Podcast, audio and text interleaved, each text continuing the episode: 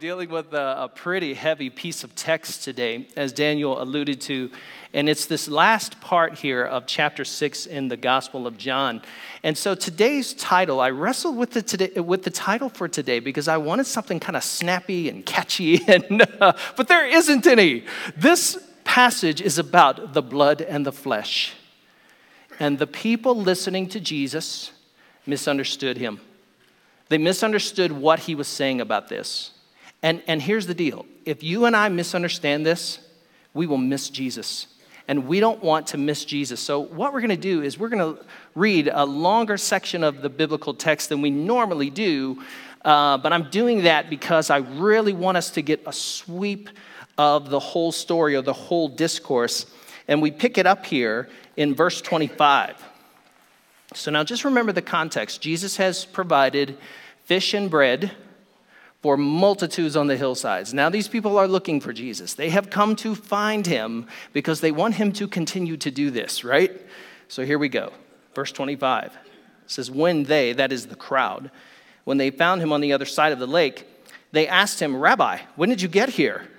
And Jesus answered, Very truly, I tell you, you are looking for me not because you saw the signs I performed, but because uh, you ate the loaves and had your fill. He says, Do not work for food that spoils, folks, but for the food that endures to eternal life, which the Son of Man will give you. I will be happy to give it to you, he says. For on him, God the Father has placed his seal of approval, his endorsement. Verse 28, he says, Then they, then, then they asked him, What must we do to do the works God requires? And Jesus answered, The work of God is to believe, is to trust, is to have faith in the one whom the Father has sent. So they asked him, well, well, then what sign will you give us that we may see it and believe you? What will you do? Our ancestors ate the manna in the wilderness, as it is written, He gave them bread from heaven to eat. Jesus said to them, Very truly, I tell you, it is not Moses who has given you the bread from heaven, but it is my Father who has given you the bread from heaven. It's my Father who gives it to you. For the bread of God is the bread that comes down from heaven and gives life to the world. Sir, they said, always be giving us this bread. And then Jesus declared, I am the bread. I am the bread of life. Whoever comes to me will never go hungry, and whoever believes in me will never go thirsty. But as I told you, you, you have seen me, and still you do not believe. And all those the Father gives me will come to me, and whoever comes to me will never be driven away.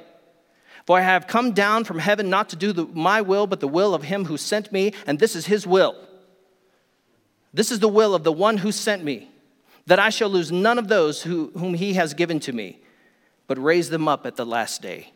For my Father's will is that everyone who looks to the Son and believes in him shall have eternal life, and I will raise him up at the last day. At this, the Jews, they began to grumble about him because he said, I am the bread that came down from heaven. They said, Wait a minute. Is this not Joseph, the son, uh, the, Jesus, the son of Joseph, whose father and mother we know? How can he say, I came down from heaven? What is he talking about? Still grumbling among yourselves, Jesus answered, No one. Uh, st- stop grumbling among yourselves, Jesus answered. No one can come to me unless the Father who sent him draw, draws them, sent me draws them, and I will raise them up at the last day. Is it not written in the prophets? They will all be taught by God. Everyone who has heard the Father and learned from him comes to me. No one who has seen the Father except the one who is from God, only he has seen the Father. And very truly, I tell you, the one who believes has eternal life. I am the bread of life. Now, your ancestors, they ate the manna in the wilderness, yet they died. But here's the bread that comes down from heaven which anyone may eat and not die. I am the living bread that came down from heaven. I am it. Whoever eats this bread will live forever. This bread is my flesh, which I will give for the life of the world. And then the Jews began to argue sharply among themselves wait a minute, how can this man give us his flesh to eat? So they're starting to think that Jesus is crazy. And Jesus said to them, Very truly, I tell you, unless you eat this flesh of the Son of Man and drink his blood, you have no life in you. Whoever eats my flesh and drinks my blood has eternal life, and I will raise them up at the last day. For my flesh is real food, and my, my blood is real drink. Whoever eats my flesh and drinks my blood remains in me, and I in them, just as the living Father sent me. and I live because of the Father, so that he who feeds on me will live because of me. And this is the bread that comes down from heaven. Your ancestors ate the manna and died now, but whoever feeds on this bread will live forever. He said this while teaching in the synagogues in Capernaum. And then the next verse says, on hearing it, they left. Think about that. That is just like listening to the sermon today, and then like 95% of the church just leaves the church because of the sermon. Imagine how heartbreaking this must have been. And so, this story is going to tell us about three characters today. It's going to expose three, the nature and character of three people or three groups. The first is the crowd, the second is Jesus, and the third is the nature of a true disciple. And here's the main thought Jesus tests our faith to prove the genuineness of it. Jesus is going to try our faith, actively test it, to test the genuineness and sincerity and realness of it. So let's make some observations first about the crowd. Number one, the crowd is exposed. As what? They're false disciples. They're false disciples. Now, now, based on our understanding of the timeline here, we think that we're probably about two and a half years in two and a half years into the mission, they have swamped Jesus on the hillsides, in the streets. They have filled up homes to listen to Jesus. This crowd has followed him everywhere. They have come from everywhere, and they have come to listen to him, but they have come for the wrong motives, and Jesus exposes those. And here's how you know you're a false disciple. Here's how the crowd should have known the crowd wants Jesus on their own terms. The crowd wants Jesus on, our own ter- on their own terms. And anytime you and I want Jesus on our terms, we can't have Jesus. And what did they want? Well, they wanted a political solution to what they thought was a political problem. They wanted a political solution to what they thought was a political problem. And what was their problem? Herod. The economy of Herod. Why? Because Herod was a tyrant. And when you live in the economy of a tyrant, guess what? There's scarcity. So they wanted freedom from his tyranny and freedom from the economy of Herod, which was scarcity. You see, their livelihood was all about harvesting and fishing. The lake was already overfished, we know that from history. And the harvest was getting more and more difficult the more and more taxes that were heaped on them. And now here is a man who is not an Edomite. Herod is an Edomite. He's a usurper. He shouldn't even be on the throne. And here's a man with thousands and thousands of people sitting on the hillsides who go, Yes, this must be the Messiah. This guy is from the tribe of, tribe of Judah. He's a line of the tribe of Judah. He's a descendant of David. He could be our Messiah king. And the scripture says they wanted to usher Jesus in and force him to be king. And they wanted this because they wanted an end to Herod's rule and they wanted freedom from taxation the onerous burden of taxation. And they wanted a magical Messiah. I can't tell you how much I, I wish I had a magical Jesus. I wish this last week that I had a magical Jesus, that I could just sort of pull out my lamp and rub it and have Jesus pop out and grant me a wish. But it doesn't work like that. Jesus is not your genie, Jesus is the sovereign Lord of the universe. And they wanted a magical Jesus who would just provide bread for them forever, in perpetuity for the foreseeable future. They said, Sir, please always be giving us this bread. That's, that tells you what they want. And they want Jesus on their own terms. Folks, you can't have Jesus on your own terms. You have Jesus on His. And He calls us to belief and trust and to bow the knee and surrender to Him as the Lord of life. And then the crowd is not interested in the deeper significance, really, of anything. they don't care about the deeper significance to anything. I mean, think about the sign, the sign of multiplying fish and bread. I mean, Jesus has so littered the hillsides with fish and bread, there's 12 basketfuls left over. And immediately, they start thinking about Moses and the manna from heaven. So they've got that far, but they don't want to press beyond that and understand the deeper significance of that sign. It's not so that the Messiah can provide 40 years of bread or manna from heaven for you every day. It's so that you can see this is the bread of life. This is the one who has life in himself. He's the one. And they don't want that. They don't want Jesus, they just want what Jesus has. And they fail to see the significance of the sayings. I mean, how many metaphors does he have to use? Did you hear it when we just read it? I'm the bread. Okay, so now Moses gave you the bread in the desert and you died. And I'm gonna give you the bread and you're gonna live, and it's me. And he just can't get through to them. And so the crowd isn't interested in going beyond a shallow, easy believism. The crowd doesn't want to do the hard work of understanding. They don't want to press in and say, Yes, I want to understand. Now, I didn't understand that, but I want to study it out and I want to hear it from Jesus for myself. And the crowd never gets beyond mere audience status. The crowd is forever an audience, they never really become followers of his teaching. What do we know about an audience? What do we know about an audience? Well, an audience comes to consume a product. That's what audiences do. They consume a product. And so they consume bread and fish in excess until their bellies are fat and they are happy and they want more of that. And Jesus does actually initially give them that. He does provide for their needs, their immediate felt needs. An audience also demands signs before believing. Notice they say, okay, yeah, Jesus says, come, come believe. And they go, okay, what sign will you show us? We've got an idea. Give us more manna. Remember that story back in Exodus where the manna just fell out of the sky? Come on, Jesus. Do it like Moses. What will you do? They asked. And so the crowd is nothing more than fickle spectators who are there to be tickled by another story of trees and sheep and money lenders. And they do not seek deeper understanding of Jesus and what his significance is. And they are content with the pablum of parables and short stories and the occasional fireworks of miracles. But they don't want Jesus. Fundamentally, in their heart, they do not long for him. That's the crowd. And their response, verse 60, verse 66, on hearing it, many of his disciples said, This is too hard. This is too hard. Who can follow this teaching? Now, think about that statement. Jesus is offering them sweet communion with God by faith in the power of the Holy Spirit to partake of Jesus, of God. And all they have to do is trust. They say, What are the works? And Jesus says, Believe. And they go, That's too hard. That's just too darn hard.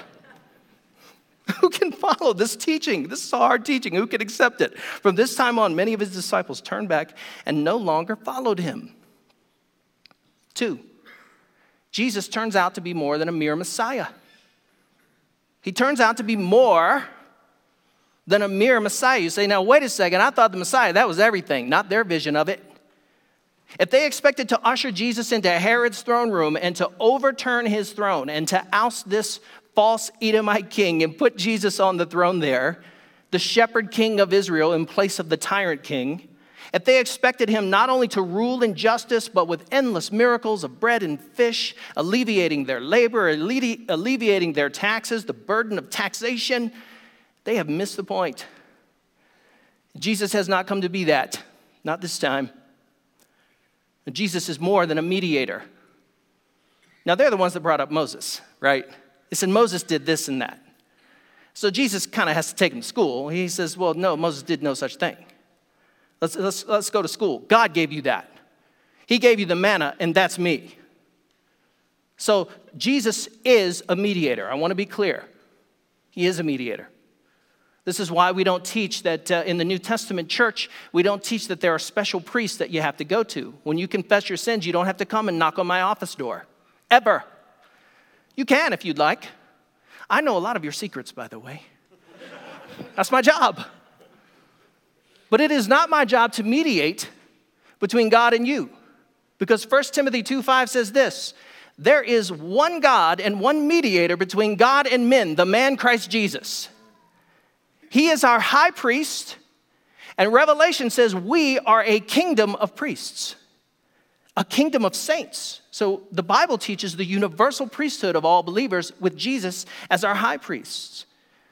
Look at Hebrews 9 11 and 15. It says, For this reason, Christ is the mediator of a new covenant, that those who are called by the Holy Spirit may receive the promised eternal inheritance. Now, now that he has died as a ransom to set them free from the sins committed in the old covenant. Get that? Jesus is the mediator of this new covenant, which sets us free from sin, from the sins committed under the old. But hear me well, he's not merely a mediator. He is not merely a mediator, and he is going to tell these people it's time to go to school. I'm going to tell you, Moses was just a mediator. I'm not, and I'm going to tell you what I am. He is the Messiah King and Savior. Jesus is the Messiah King, and Jesus is the Savior. And they didn't understand that he came to be the king, the Lord, the sovereign over their hearts in open rebellion to God and sin. And if God can't rule there, what good is it for him to rule anywhere? What good is it? And so he's their Messiah, King, their Savior. And Jesus is the manna come down from heaven. Now, this surely is a metaphor. Jesus isn't a giant loaf of bread who dropped out of heaven. But he's trying to use a metaphor to get them to understand the deeper significance, the greater, the larger story here, the greater significance of it. The bread of their Old Testament stories, the bread that has now littered the hillsides that he miraculously provided.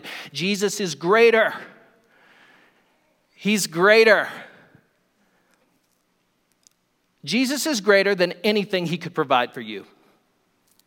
Jesus himself is greater than anything he could provide for you a spouse, healing, good medicine, a good job. All of those things are wonderful to have. They surely are, but Jesus is better. He's the better manna uh, because he's come down from heaven to give us eternal life. And Jesus is our paschal lamb. He's our Passover lamb. This is what I think he means by eating my flesh and drinking my blood. This, that analogy is just, he takes it and just tweaks it. And I think he takes it actually from Leviticus and Exodus. Here's where it comes from Leviticus 17 11. Here's what Moses told them. He says, For the life is in the blood, and, and I have given it to you to make atonement for yourselves on the altar. This is the blood of the lamb or the blood of the bull. It is the blood that makes atonement. Atonement for sin is in the blood. Where does this come from? It comes from Exodus 12, their Passover, the first one. Exodus 12, 7 and 8. Then they are to take some of the blood of the lamb that has been slain, and they are to put it on the sides and tops of the door frames of the houses where they eat the lambs. that, they, that same night they are to eat the meat roasted over the fire, along with the bitter herbs and the unleavened bread. Jesus is trying to evoke these images in their mind of manna and Passover to say, I'm the bread, I'm the lamb, I'm it. And if you will partake of me, if you will come to me and believe in me and receive me, you will have the life that you seek, so much greater. So they have come for bread and fish, and Jesus offers them the blood and the flesh. That's what he offers them true communion, true partaking of God and his holy nature. So we can see in the statement, eat my flesh and subsist on my blood, that is paschal. That is Passover language. Number three, the disciples are those who remain in Christ. So now we know what the crowd is, we know who Jesus is. Who are the disciples? Who are the true disciples? Now, to be fair, it calls John. John is peculiar in this, in that he calls the crowd both crowd and disciple. He uses those two words of the same group sometimes. In this case, he does. Now, Matthew doesn't. When Matthew writes his gospel, he goes, Nope, I'm not even going to acknowledge that those people were disciples. It, Matthew has a sharp distinction between the ochloi, that is the word for crowd, and mathetai, that is the word for disciples. He says, nope, only the people who followed were real disciples. But John says, no, at the time, you know, they were disciples. They were considered disciples, but they were just false disciples. But the true disciples, they remain they remain in Christ, despite the controversy over Jesus. Despite the controversy over Jesus, it would be so much easier to just abandon Jesus, wouldn't it? Do you think Jesus is a controversial figure? Why is he the only religious leader whose name is a curse word? In our culture, nobody curses Buddha or Muhammad when they're mad. They evoke Jesus' name. But why? Because Jesus is controversial. He is so controversial because what Jesus says is, He says, No, unlike the rest of them, the only way you can get to the Father is through me. The only way you can have life, no matter what else in life you have, is in me. And he makes that exclusive claim about himself, and no one else makes that claim about themselves. So Jesus is so controversial. Have you figured out yet that uh, magazine publishers sell a lot of magazines if they put a picture of a white pasty Jesus uh, on the cover and ask the question, Who is Jesus of Nazareth? Have you figured that out? Because every holiday season, Christmas and Easter, Jesus is on the magazines. Why? Because they sell a lot of magazines. And what happens? People read those magazines, and then some scholar, like N.T. Wright, says, No, Jesus is the king and sovereign, risen Lord of the world. And some guy goes, No, can't, can't that's too hard. I can't follow that. I want a warm, happy, fluffy Jesus. I want a kind, proto hippie rabbi who gives me peace and flowers. But that's not Jesus. Jesus is so controversial. And they, and they remain despite the social pressure to abandon Jesus. Despite the social pressure to abandon, abandon Jesus, you know, there is an intensely powerful thing in groups. Psychologically, all of us have a need to be in the in group. We want to be in the in group, not the out group. And so when we have a large crowd of people who are turning their backs on Jesus of Nazareth because they say, ah, faith, that's too hard. That's much harder than Torah. you know, and then they walk, so they walk away from Jesus. It is the, just a knee jerk psychological reaction to say, oh, yeah, I'm going with the crowd. But these disciples, they're not going anywhere, they're staying put. Despite the controversy over Jesus and despite the fact that the masses are turning away now from him. And I want you to hear me. If you're a college student visiting this season, or if you're a high school senior or junior, I want you to hear me well. Just because everybody else at your school is doing their own thing and living wild and crazy, you don't have to. You can walk with Jesus and show yourself to be a true disciple, drawn by the Father, summoned by his presence to his lordship and him as Savior. And what's their response? And also, despite their lack of understanding. So, here's the truth about the disciples they don't understand what Jesus is talking about any more than the crowds do. Matthew, Mark, or Matthew, Thaddeus, Bartholomew, we don't know who those guys were, but we know who some of them were. Philip. These guys are following the Lord. Peter, James, John, and they're sitting there going, We don't get it either. We don't know what you're talking about, but we want you. You see, faith seeks understanding. And if you demand to understand everything before you believe and before you trust in Jesus, you never will. But once we come to believe that we come to trust in Jesus, it is a life of seeking understanding of our faith. So, John repeatedly in this gospel characterizes the 12 as having misunderstood. Ever so often, he gives us the editorial comment, and the disciples misunderstood that. Or, and we just misunderstood what he was saying until after his resurrection. Because after the resurrection, they receive the Spirit and they have new eyes and a new heart to see the truth of God's word and what Jesus taught. And what is their response? Listen to this Simon Peter, who usually does speak for the whole group, here's what he says Lord, to whom shall we go? Jesus says, Do you want to leave too? He says, To whom shall we go, Lord? You have the words of eternal life. And we have come to believe and to know that you are the Holy One of God. What Peter is saying this, do you know how many rabbis littering the hillsides who have been trying to teach and draw disciples to themselves? Historians tell us there were probably a thousand rabbis in Jesus' time, a thousand. Traveling around, going from synagogue to synagogue and teaching their version of Torah. And I tell you, the first time Jesus came to their synagogue and stood there and read the word and then began to teach, everybody went, That's different. Something's different about him. And then they saw him perform miracles that are just spellbinding teaching and mind boggling miracles. And, and Peter says, Who else, what other rabbi could we follow after you? We're going to follow someone, but who could we follow after Jesus? What could we want after we want Jesus? After we've had you? And then he says, Lord, we, we, we believe and we have come to know that you're the Holy One of God. And, and, and friends, I'm here to tell you this I don't believe in Jesus, I know Jesus. I don't believe in Carrie Kennedy. I know her, I live with her. And I've come to believe, but through that belief, I have come to know the Savior like he is my air. He's the breath I breathe. He is real to me. And I want him to be just as real to you.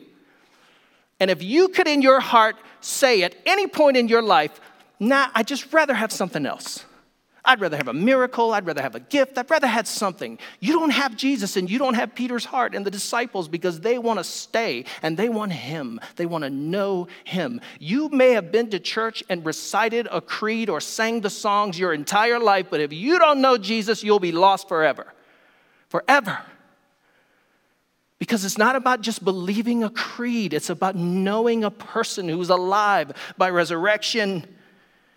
And so He invites us to it. He invites us to it. Notice Peter says, We've come to believe and we've come to know. Everyone else has missed it, but we didn't miss it.